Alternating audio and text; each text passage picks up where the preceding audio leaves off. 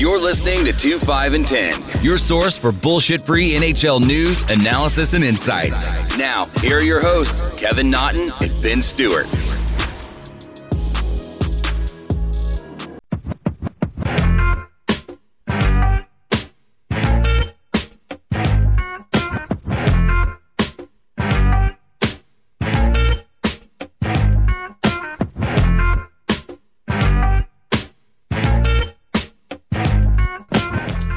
Everybody, and welcome to episode 55 of 2, 5, and 10. This is kind of interesting episode. A couple of things happened throughout the week. Not too sure where to start, but someone got paid a whole lot of money, so I guess we'll start there. It's Benny's buddy across the river. So Nico Hischier and the New Jersey Devils agreed to a seven-year, 7.25 AAV for a total of $50.75 million. The kid got paid. This is the last year of his entry level before he goes into the big boy money next year. Benny, what do you think about your boy across the river? Uh, I mean, first, I'm just surprised they have that much money lying around since they don't get any uh, gate revenue from ticket sales. Um, the the main thing for me is that they're betting on he he's sure to improve over time because they're obviously not paying for what he's done. Uh, he's still a young guy. He's uh, going to be turning 21 in January. His first two years in the league, 52 points in 82 games, 47 points in 69 games. So pretty solid top six production, but they signed into a long-term deal for a seven and a quarter million dollars a year on a cap is kind of putting faith in a young center to take that next step forward, especially um, when you consider the risk involved because if he doesn't develop any further than what he is now, he's going to be overpaid at 7.25 million. Um, so they're obviously banking on the cap to continue to rise a little bit and his play to improve. Um, and in the meantime, he guarantees himself basically $51 million. So he's set with that guaranteed money. Uh, I don't know what your thoughts are because kind of buying out free agency years, unrestricted free agency years before the ELCs even burned up is, I think, more of a risk for the team than the player. The player banks that money. Uh, it's just you got to hope that he meets his potential as the former first overall pick. I agree with you. I'm a little interested to see how it plays out. I, I do think Hischier is gonna be in this league a top two centerman, whether it's the first line or a second line. I know a lot of places they go deep down the middle, so I don't think he's gonna have problems stepping into that role. But one question that I have is is 7.5 or 7.25 the normal for currently just an average of 55 points in 2 years? Like if that's the normal, like yeah. like like where's the league going just in general as as a whole? And another thing at least nervousness I would have would be can he do it without Taylor Hall? Because I, I think everyone can agree that Hall's gone either this season or at the end of the year. So with that, I'm just curious to see did they sign this deal too soon? Another thing is is this going to cause friction in a couple of years when Jack Hughes goes to sign? Because I tell you what, I don't think Jack Hughes is signing for 7.25, might be closer to 10.25. I, I just think that going through it this soon gives you a secure salary cap, which obviously as a GM you, you would love to have and it's great because if this kid blossoms, 7.25 can be a steal. But like you said, if he doesn't end up becoming that player that they want him to be, they're in it for the long haul, and a buyout just isn't going to be an easy thing. And I get it. He's 21. I don't think they're going to buy him out. But if you're paying someone 7.25 and they're only putting up 50 points a year, I think at some point it's going to be a little a little nasty there. I, I think he's going to feel some heat from whether it's the fans or the coaching staff or the management team there. So, for his sake, I hope it works out. I, I do think it'll work out. I'm just throwing out some things that on the other end they might have to deal with at some point. So, interesting that they signed this early in the season, too, already for the next seven years going forward. Yeah, I mean, easy negotiation for the Devils and the fans there. Um, I mean, it, the positives for the Devils as an organization is you know what kind of his base production is going to be. He's going to give you 20 goals, 30 assists, or 50 points, and let's say that's all he ever maxes out to be a 50 to 60 point player. yeah, he's going to be a little overpaid at 7.25 over the length of that deal, but it's not something that's going to crater your salary cap maneuverability and flexibility. So while they do take on a little bit of risk of overpaying for him, I don't think it's something that is going to hinder them long term. Uh, uh, the thing for me is his cap hit is going to keep him at just under 9% of the team's uh, current cap situation. So you avoid having to pay 10%, 15%, like some teams are already doing with uh, their young RFAs, 20% of their salary cap with this extension. And the other thing is, I was looking at doing a kind of a deep dive into some of his advanced stats. Um, and I was looking at his points per 60 minutes from 2017 18, which was his only full 82 game season in the league. Uh, a thousand minutes minimum in five on five hockey. His rate is 65th best in the league, which puts him in the same class as Vlad Tarasenko, Cam Atkinson, Andrew Shaw, and just ahead of uh, Sean Couturier, Alex Tuch, and Logan Couture. So, not bad company to be in. They're obviously expecting more, and if he develops into a top flight 1A center to go with Hughes, 7.25 in a year or two is going to be a freaking bargain, and that's what they're banking on here. Yeah, and and one last thing before we go somewhere else is this sets them up for the future because, like you said, if it's a bargain at 7.25, then you start laying that groundwork for the future of, well, you know, Nico only makes X amount of dollars. Why should you make more? Yep. So I think that Ray Shero is, is definitely trying to build something here in New Jersey. Obviously, not the start that they wanted. Uh, Tom Fitzgerald now being an assistant coach primarily as opposed to the assistant GM. But it, granted, in his first game there, uh, they end up getting the W and they got back to back wins. So uh, maybe whatever was wrong is now finally right, and we will see where the boys in red end up going this year. Yeah, they're, trying to avoid a Toronto situation where Marner signs and then uh, Matthew signs, and then Marner wants equal or more to him at overpaid, slightly overpaid for their point of their career. So, like, good point you brought up. That kind of solves that issue when it comes to signing Hughes long term. Yeah, so we, we, will see what the boys have in store. Uh, going to the Central Division, our boys who we called at the beginning of the year that were going to be an absolute dumpster fire, the Minnesota Wild, uh, having a little bit of friction this week, huh, Benny? Yeah, so they're off to a very, very poor start. Uh, they had a players only meeting. They're currently in last place in Essential, two six and zero, only four points, a minus fourteen goal differential. Uh, so the players called the players only meeting. Uh, Captain uh, Mikko Koivu stood up and pretty much, according to reports, when the doors are closed, you can hear him and several other veterans in our room kind of ripping into the, the team or their teammates or kind of what how their season has started off. The thing for me that I found interesting was not that they had a players only meeting after such a poor start. That the quote that I heard from Jason uh, Zucker, where he said after when he was talking to the media after the meeting, he said, "quote I think more than a players only meeting is going to have to jumpstart us. To be honest, it's going to be each individual guy from Coach Bruce on down. Bruce has got to be better. We have got to be better. That's it. I thought it was interesting that he had to highlight that Bruce, as the coach, needs to be better, especially since he's producing nothing. And I'm talking about Jason Zucker on that contract extension that he signed. So, uh, what are your thoughts on the meeting, the quote, anything else? I think it's normalcy. I mean, he came out, he said Bruce, and then after he had, he went and he apologized to Bruce because he wasn't trying to call him out specifically. I think he was just trying to make a point. Uh, it's one of those things where as a team, you have to play better. As a coach and staff, you have to coach better. I mean, you can't really blame Bill Guerin here in this scenario. He's kind of has the team that he inherited when he took the job after they fired Fenton. Yeah. But it's just one of those things of, you know, it's the beginning of the year. You had a long summer. You want to come in. You want to play.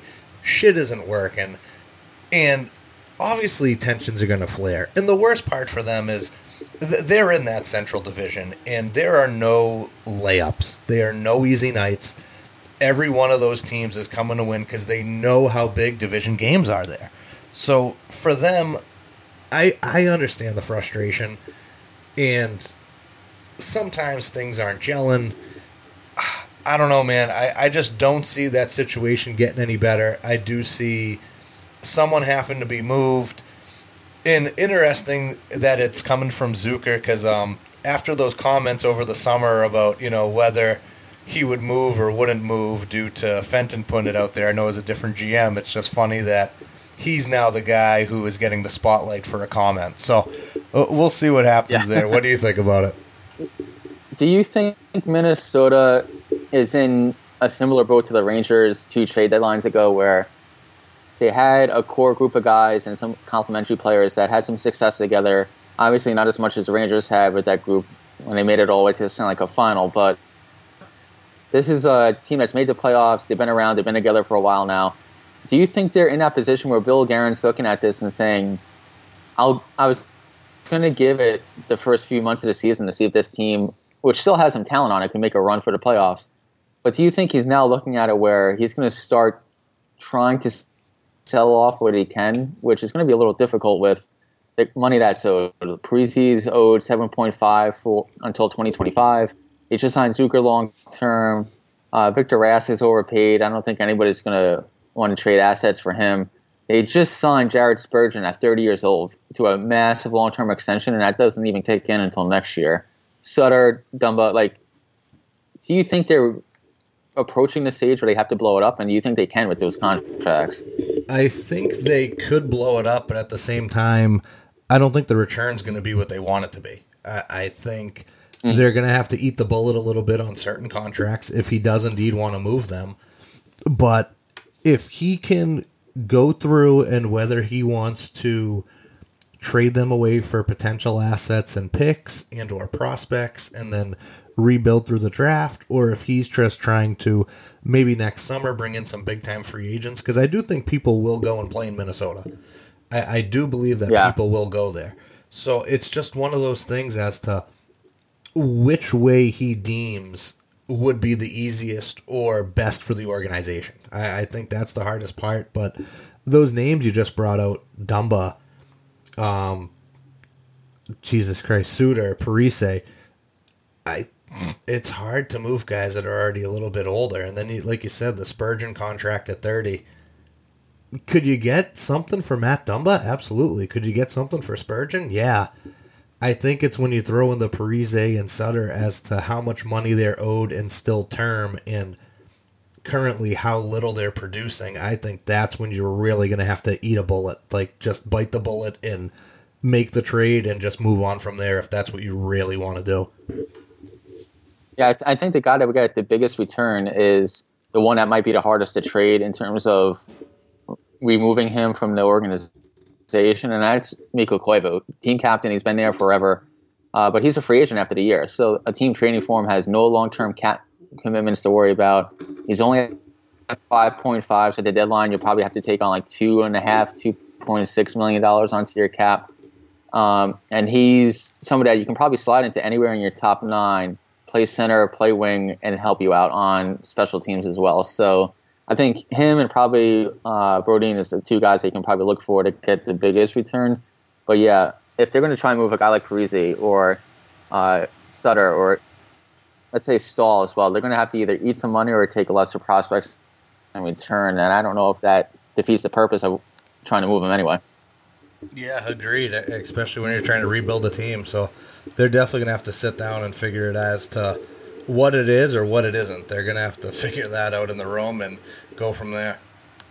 Yeah. So I know we just talked about two kind of disappointments: the Devils uh, and the Minnesota Wild. I kind of sense we have a little bit of a sample size to work with now. Most teams have played about 10 games, except for the Rangers, who played basically one game so far. Um, I kind of want to get your thoughts on either individual players or players or teams that have been a surprise, either in a good, for a good way or disappointments in a bad way, whether you're expecting more out of the team or this player who's had a slow start to the year.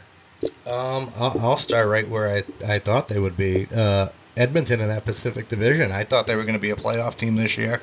Currently first in that Pacific, seven one and one with fifteen points. Uh, yet again, though, there's one thing that still scares me.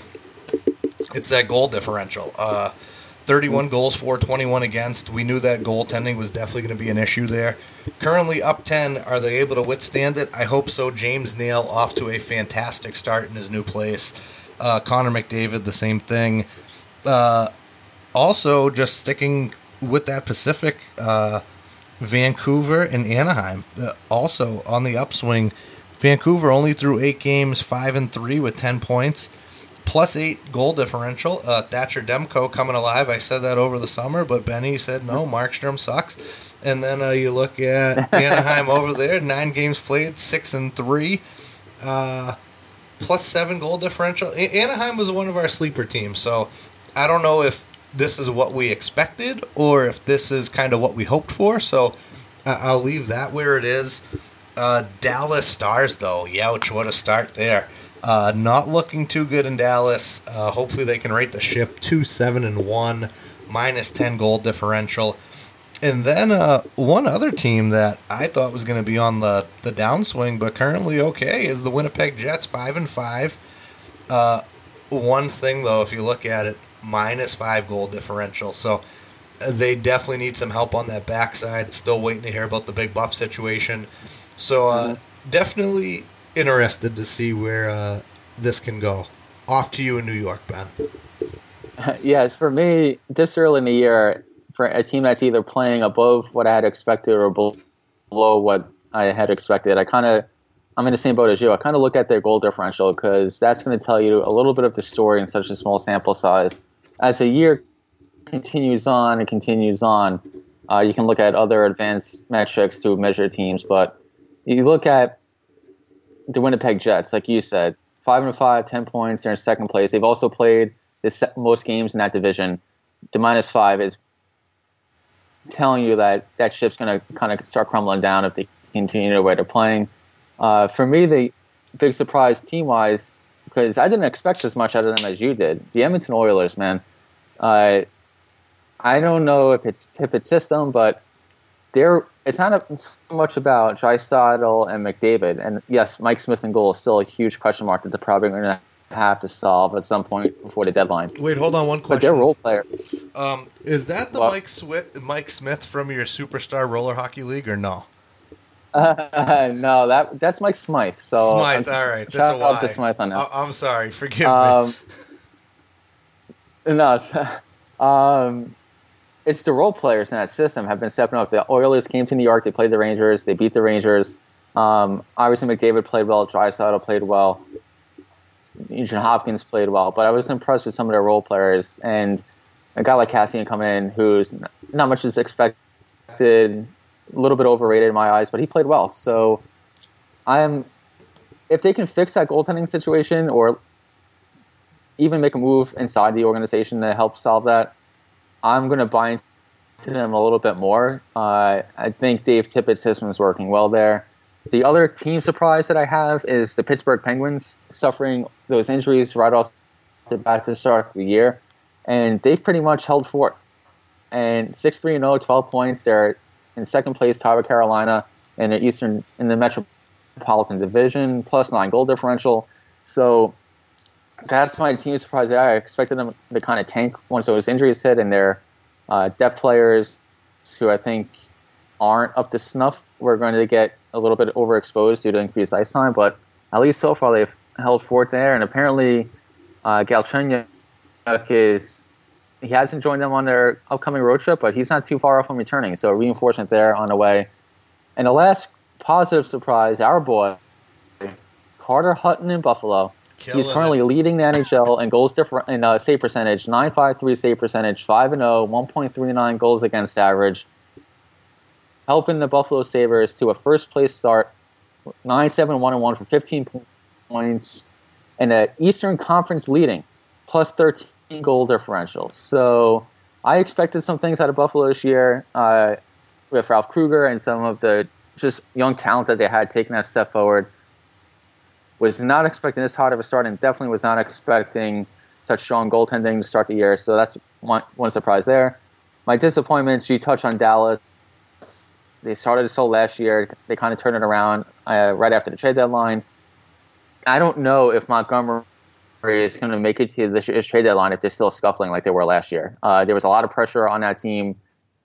They turned around and made it to playoffs and had a nice little run. I don't know if he has how much leash to start this year, especially after some moves made in the offseason. So that's a situation to keep your eye on there. And lastly, the San Jose Sharks. I know they won two in a row after signing Patrick Marleau, but they're still sitting tied for dead last in the Pacific Division, three five and zero, oh, minus seven goal differential. They're three and five. Uh, they kick it off, and it just something seems off. And I don't know if it's the loss of Pavelski in a room or and obviously with his contributions on the ice. I'm not sure what's going on there. Complacency, just maybe it's all the mileage on those core guys catching up to him from all those extra deep playoff series taking a toll a little bit. But to start the year, I know Dallas had a lot of expectations, but that San Jose situation is the one that's kind of surprising me the most in a bad way. Not surprising to me. Called that one too, pal. Ken Shadamovich taking that title from me. Well, I mean, we're only ten games in. We'll see what happens. Uh, one uh, one more for you. Do you, are you surprised with Tampa's slow start, four three and one, and only a plus two goal differential? I know surprise is the word. I'm just if I was in that boat, I would just feel like, man, you lit the world on fire in the regular season last year. It got us nowhere in the playoffs. Obviously, we need to play better. Maybe they kind of overextended themselves to break some of those records, get the President's Trophy, uh, get the points going for Kucherov for uh, the 126 that he got. Maybe they're just trying to pace themselves to start the year. Everybody else is gunning for them. They know it's like, okay, Tampa Bay's in town they're going to get the best from every team they play for a full 82, and that's even before the playoffs. So I don't know if it's just anything to worry about, or just guys just trying to find their mojo and rhythm and trying to save some some uh, energy once the playoffs and the playoff push kicks around. Yeah, that that's a little scary to me though too. When you do something like this, I don't think it's as easy as people say as like an on off button. I mean, obviously, if you catch fire at the yeah. right time, you can like roll right into the playoffs. But as for like an on off button, that that's just that that's one thing that scares me because the, the NHL from game to game, you never know what you get. You never know what team's coming out. Some nights you have it, some nights you don't, and I, I don't know. I, I guess we'll see what plays out there. Yeah, it'd be. Do you think Coop can be in any trouble this year. Let's say they scuffle and they make the playoffs, but they don't win a division. Is he in trouble in the offseason? With the lineup that they have, I say yeah. And okay, I, I love Jon Cooper, but if he loses that room, I think he's toast. Just because the talent that is there. Uh, what do you consider a disappointment for these guys? The, like not winning the Stanley Cup would be a disappointment. It was a disappointment last year. I think on paper it's a disappointment this year. So, yeah, if they don't win, it's a yeah, well, yeah, massive I, I, failure. Yeah, I see it as a failure for them. So with that, I just think that if they're not able to win the Stanley Cup, you know, maybe they make it to the Eastern Conference Finals, they lose. Maybe they make it to the Stanley Cup Final, they lose. But if they're blown out again in the first round, or if you know they had a tough seven game series, they lose, or second round they lose, like I, I do see some sort of changes coming. Well, we'll keep our eye on that, just like we'll keep our eye in Minnesota, San Jose, and Dallas. Maybe some potential coaching changes, some sooner than others. Uh, but we're going to move it over for our boys in Boston and New York now for Bruins and Rangers week in review. Kevin, take it away. How you boys looking up there in Beantown? Well, bang bang. Um, uh, first and foremost, I want to apologize, ladies and gentlemen, if you hear any rattling or whatever with my microphone. I was mid recording and the thing just kind of like fell off, so I'm just kind of holding it right now. It's just kind of dangling. So if you're hearing any noises, um, I'm sorry, I'm an all star announcer and you're all star announcing league. Yeah, you know, so I, I apologize for that. Um, the week in review, it was one of those weeks where we end up losing to Tampa Bay in the shootout. We end up losing to Toronto in overtime. But um, we finally got some secondary scoring. Uh, you could see the relief from Jake DeBrusk and Charlie Coyle when they finally popped that goal in on Saturday night. The quiet man, the the stoned assassin, Danton Heinen, finally comes in with, I mean, a beautiful goal Saturday night in Toronto. Outside of that, I mean, huge two huge division points. If you can steal a point from Toronto and Tampa Bay, you're not going to hear me complaining. Uh, going the other way, that first line is still just phenomenal. David Pastrnak, Brad Marchand, Patrice Bergeron, just absolutely filthy. Uh, David Pastrnak leading the league with nine goals. I just, I can't say enough, man. That line, best deal in hockey, best line in hockey, in my opinion. Not being a homer, just you look at it as a whole. I think you get everything with that line. You get the goal scoring from all three of them. You get that two way center and Patrice Bergeron. You get that rat and Brad Marchand, and you get the hey David Pest, hey hey ref, you missed some calls. Like you, you get it all. And uh, the only thing a little worrisome for me is we still see a whole lot of Yaroslav Halak. Tuukka, I think, still a little injured from that day from Vegas when he ended up getting pulled at the end. We'll see what happens. I think now that we got some secondary scoring, I believe that this should hopefully make this these next five games are crucial for us because I want to see if the secondary scoring can continue. And if it can continue, I think the league is in for a whole lot of trouble. If we kind of have to just have one good game and then we go right back to that first line, I still think that we're okay because they've done it so far. But if that first line gets lost, we are in for a world of hurt. So just just want everybody else to pick it up. That's all we're looking for. And DeBrusk had that pretty massive slump to start the year. Um, do you think? So, as from my outside perspective, do you risk running? I know that your top line is the best, pretty much probably the best line in hockey overall for their two-way play and offense production, but with the secondary scoring and the issues that you kind of figure you would have to start the year, do you run into the issue of being stale in terms of always keeping DeBrusk with Krejci, or at least for the majority of the time, instead of Cassidy kind of switching it up a little bit? No, I mean, the Krejci injury is still hurting us right now. He still hasn't played yet this yeah. year. Allegedly, he's getting closer, but I mean, Krejci's a driver on that line. Like, he drives that line to a new level.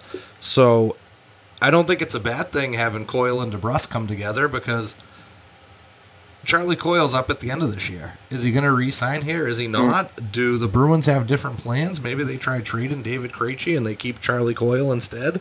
I mean, we'll see what happens. I'm just saying on the other end that when David Krejci comes back, I don't think there will be instant chemistry by any means, but there has been a chemistry there in the past. So I do think that it won't take long for it to come back together. Uh, I think a couple of games, as long as Krejci's up to game speed, and uh, he can find those seams. He's done it for years with whoever his wingers are. He finds seams. He gets guys the puck. And I mean, last year with the Bruins, you heard all this nonsense about David Krejci, but I mean, he was a legitimate silent assassin with all the amount of points that he had. And then you look at the points and go, "Oh, I didn't know Krejci had that many points." Yeah, yeah. He, he gets it done no matter who the wingers are. I mean, obviously you would like a set winger with him and DeBrusk, but at the same time, if he can still get all that done with someone rotating on the right side, like what more can you ask for from a guy? Yeah, maybe I, am just so used to uh, David Quinn as my head coach now, where he changes the lines about every two and a half seconds. That I'm I get nervous when I see Krejci and DeBrusk together for like more than five games in a row. Fair enough. um, moving on to the, my boys in New York. Uh, they are struggling. So they've lost four in a row now. They lost three in a row this week. Five two to the Devils, which is I think the Devils' first win of the year. Uh, we lost five two to the Capitals in Washington, and then we lost three two to the Vancouver Canucks at home yesterday. Not much is going right for the team right now. I mean, we're still relatively healthy. Uh, I mean, three guys to stand out for the good play. You have Hank, who basically saved our bacon against the Canucks yesterday. Should have been at least six or seven nothing at the end of the second. Uh, he kept it to three nothing. He's had a little bit of a slow start to the year in terms of goals given up, but if you look at uh, the shot heat map that he's facing, it's just very poor defensive structure, and that's going to happen when you have a bunch of either young defensemen or offensive minded defensemen in front of him. Uh, Hajek has played well. He's actually replaced Brady Skjei on the top pair, and I'll get into Skjei in a little bit. Uh, but he's been playing majority majority of his time with Jacob Trouba in the first pair, and he's holding his own against teams' top lines. Uh, so that's very good development for us in New York, obviously.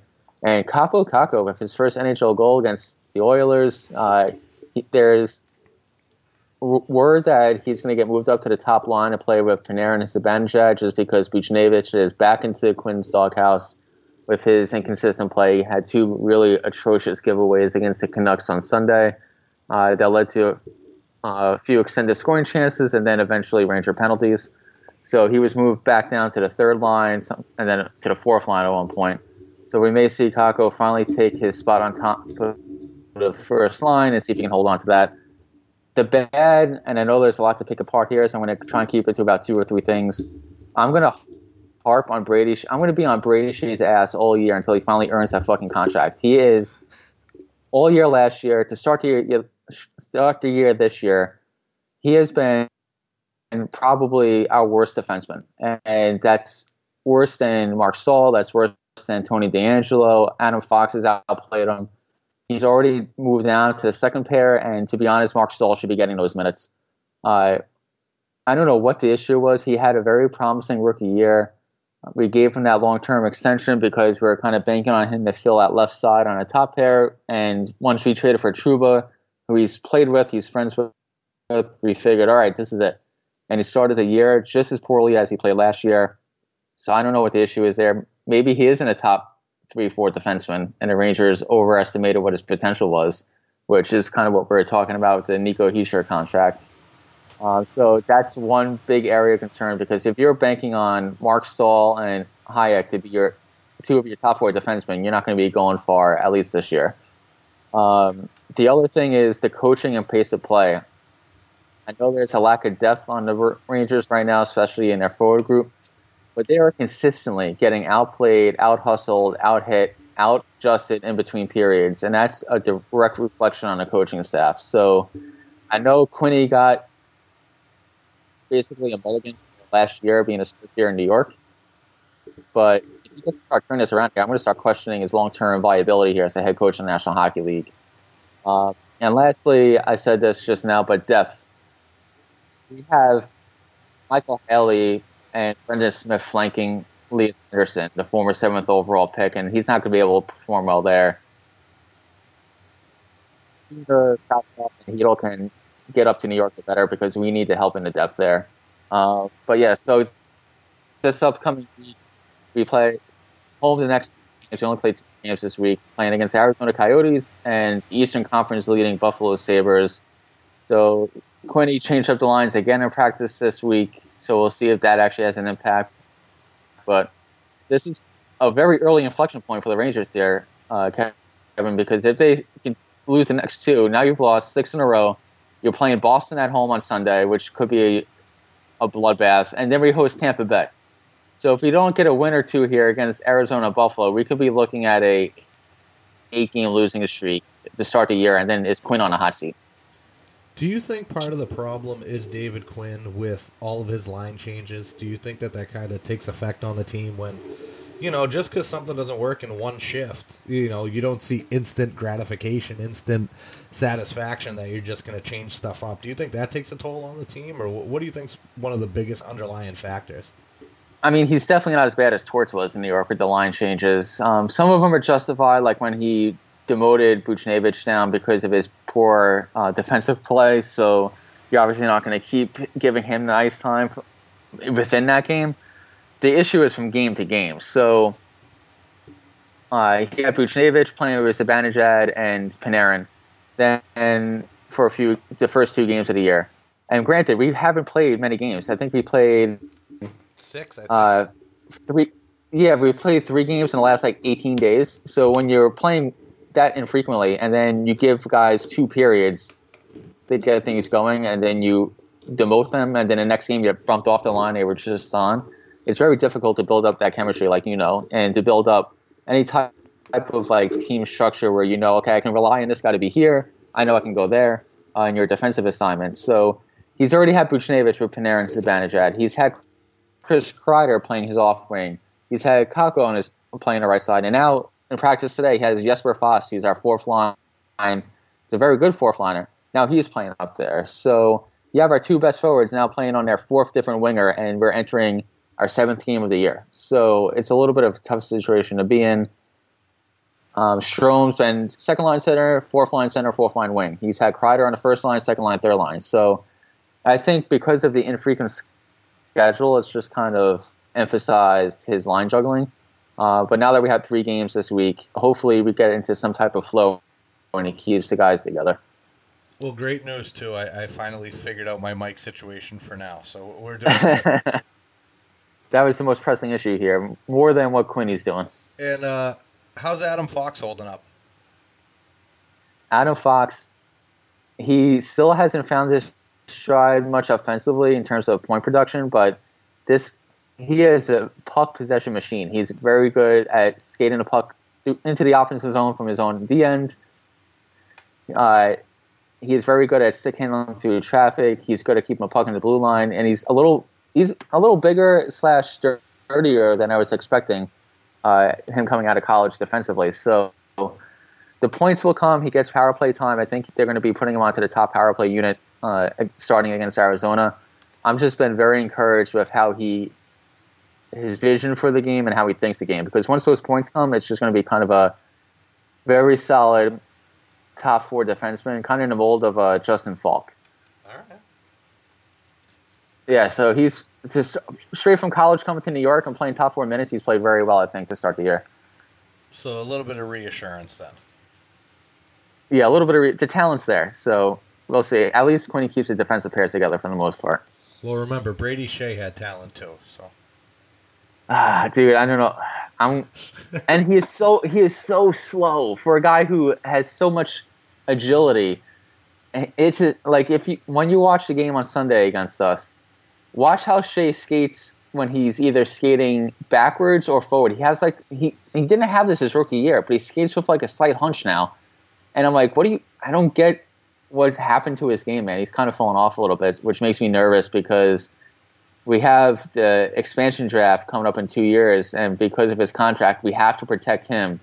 But because of the games played, we're going to have to protect Fox and Hajek, and we still want to need to protect Trouba. So we're going to have to give up one of those guys unless we move like straight before then. So I know that's two years off, but that's what's in my mind and why I'm freaking out a little bit. Fair enough. um, all right we're gonna go to game of the week and lock of the week. I tried to offer myself to the hockey gods by choosing Chicago over Washington after trying to sneak one into an easy pick the first week. They still smited me. I am 0 2. You lost, so at least I didn't fall two games behind here. But who do you got for game of the week and lock of the week? All right, game of the week this week. I have Tuesday night uh, Washington at Calgary. I think these are two teams that we could probably see in the final dance at the end. And uh, I mean, Calgary a, a, little slow out of the gates, not like completely stumbling, but just a, a little slow out of the gates. Washington at the top of that uh, Metropolitan, as we predicted. I think it's going to be a really good matchup for both teams. When I go to my lock of the week, maybe this could be bad for me because I remember you went for the layup in week one. Uh, I'm going Thursday night. I am going Minnesota at Nashville, and I am taking the Preds, baby. All right. Uh, hopefully, the hockey guys do not look favorably upon you. uh, um, so, my game of the week and lock of the week, lock of the week are both going to be next Sunday, October 27th. I know you're going to be on a road, so hopefully that gives me even extra juju to help me out there. Uh, uh, but I'm going to go a little bit off the beaten path for the game of the week. I know it's easy to watch Colorado, Tampa, Boston, Dallas, St. Louis, those teams week in and week out. But if you have the ability, if you have NHL Center Ice, or if you live in these areas, Florida at Edmonton, in Edmonton on Sunday, I think it's going to be a great game. Edmonton with the hot start, Florida with a lot of expectations. They've started to really play well. I know Bar- uh, Barkov is hurt, but he's day to day. Hopefully he's back for that. So that's my game of the week pick just kind of two upstart teams. One is playing a little bit better than the other, but should be a good one on that very beautiful Edmonton ice. And my lock of the week pick, you know, I've gone easy, I've gone difficult. Neither of them have worked so far. So I'm going to go middle of the road here. I'm going to go on the road to Philadelphia Flyers over the New York Islanders at the Nassau Veterans Memorial Coliseum. Should we do a double or nothing this week and we'll throw in the Wednesday game, Detroit at Ottawa? You know who I'm picking, I know who you're picking. Oh, yeah. You know what? Yeah, let's do that because we have our ongoing bet here that we still need to figure out. Detroit Ottawa is our specialty uh, double or nothing game. Yeah, so that's a little throw in. So I like it. All right. Um, all right. So moving on to today in NHL history, it's kind of a light day. Uh, 1979 for October 21st, Phil Esposito of the New York Rangers joins Gordie Howe, the only players in NHL history up until that point, with 1,500 points in their career. The milestone comes when Esposito scores a power play goal in the first period during a Rangers 6 3 win against the Pittsburgh Penguins. And lastly, in 1997, Eric Lindros scores his 200th NHL goal and has four assists to help the Flyers to beat the Tampa Bay Lightning 7 1. Lindros needed only 307 games to score 200 goals, the fifth fastest in NHL history behind Wayne Gretzky, Mike Bossy, Mario Lemieux, and Brett Hull. Who do you got for uh, shout outs this week? Shout out First Lady. Uh, she's been kicking ass here in New York with job interviews and lining things up, so I'm very proud of her with that. And I'm actually going to give a very special Boston Bruins shout out here. I don't know if we really covered it as much as it deserves in this episode so far, but shout out to two U's, two K's, Tuukka Rask. This Tuesday will be his 500th NHL game. Huge milestone for goaltenders. It's going to be the first ever for Boston Bruins history where a goaltender has played 500 games with them, and he's going to be the 27th ever to do it with one team in NHL history. So shout out to Tuukka. Wow. Well, well, thank you for that. I didn't know if we were going to get that or not. But um, shout outs this week. Huh? It's been a quiet week. Big Red, the apple of my eye, uh, getting ready to hit the road. So uh, we'll see what happens as to uh, next week's recording. Or, or if we push it a week, we'll, we'll see what's going on with all that. Uh, I got nothing this week. I know, I know I'm a little bit lame, a little bit limp. Uh, t- just big red. Well, I got a question, man. All right, all right. On on this upcoming trip, I don't know how much detail you want to go into, but what are you? Who are you more concerned about in public, Cam or the little one? Uh, see, it's it's two different. it's two different beasts. Like she's relentless. Like she's nonstop. She she doesn't give up. She don't give a shit. She don't take shit. So I think the biggest thing with her is going to be keeping her entertained. Cam is fine for the most part, but when he gets a little cranky and a little whiny, like he needs a nap but he won't take one, that's when like the wild card and you just don't know what's coming out of him. So unfortunately, it's good and bad because I think where we're going there is going to be a lot of on the go. But I also think their minds will be very much into it. So I'm hoping that that will keep them both grounded and, you know, kind of focused on the task at hand. But we'll see. I mean, it's going to be very, very interesting. It's going to be a long week. It's going to be a long week. I thought, see, I thought you were going to back the correct answer is red.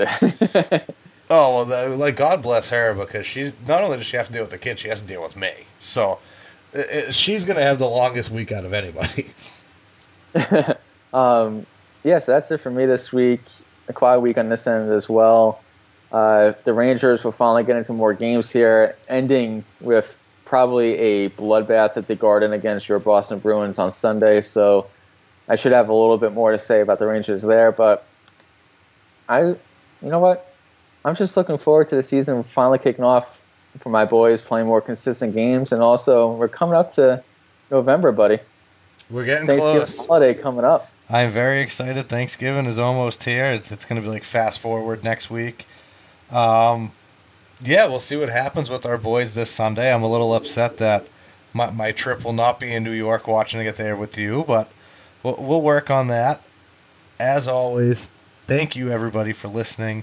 We will try to come back to you guys next week with another jam packed episode. Benny, I know I'm going to be away, but I mean, just let you know, I took my heartache medication.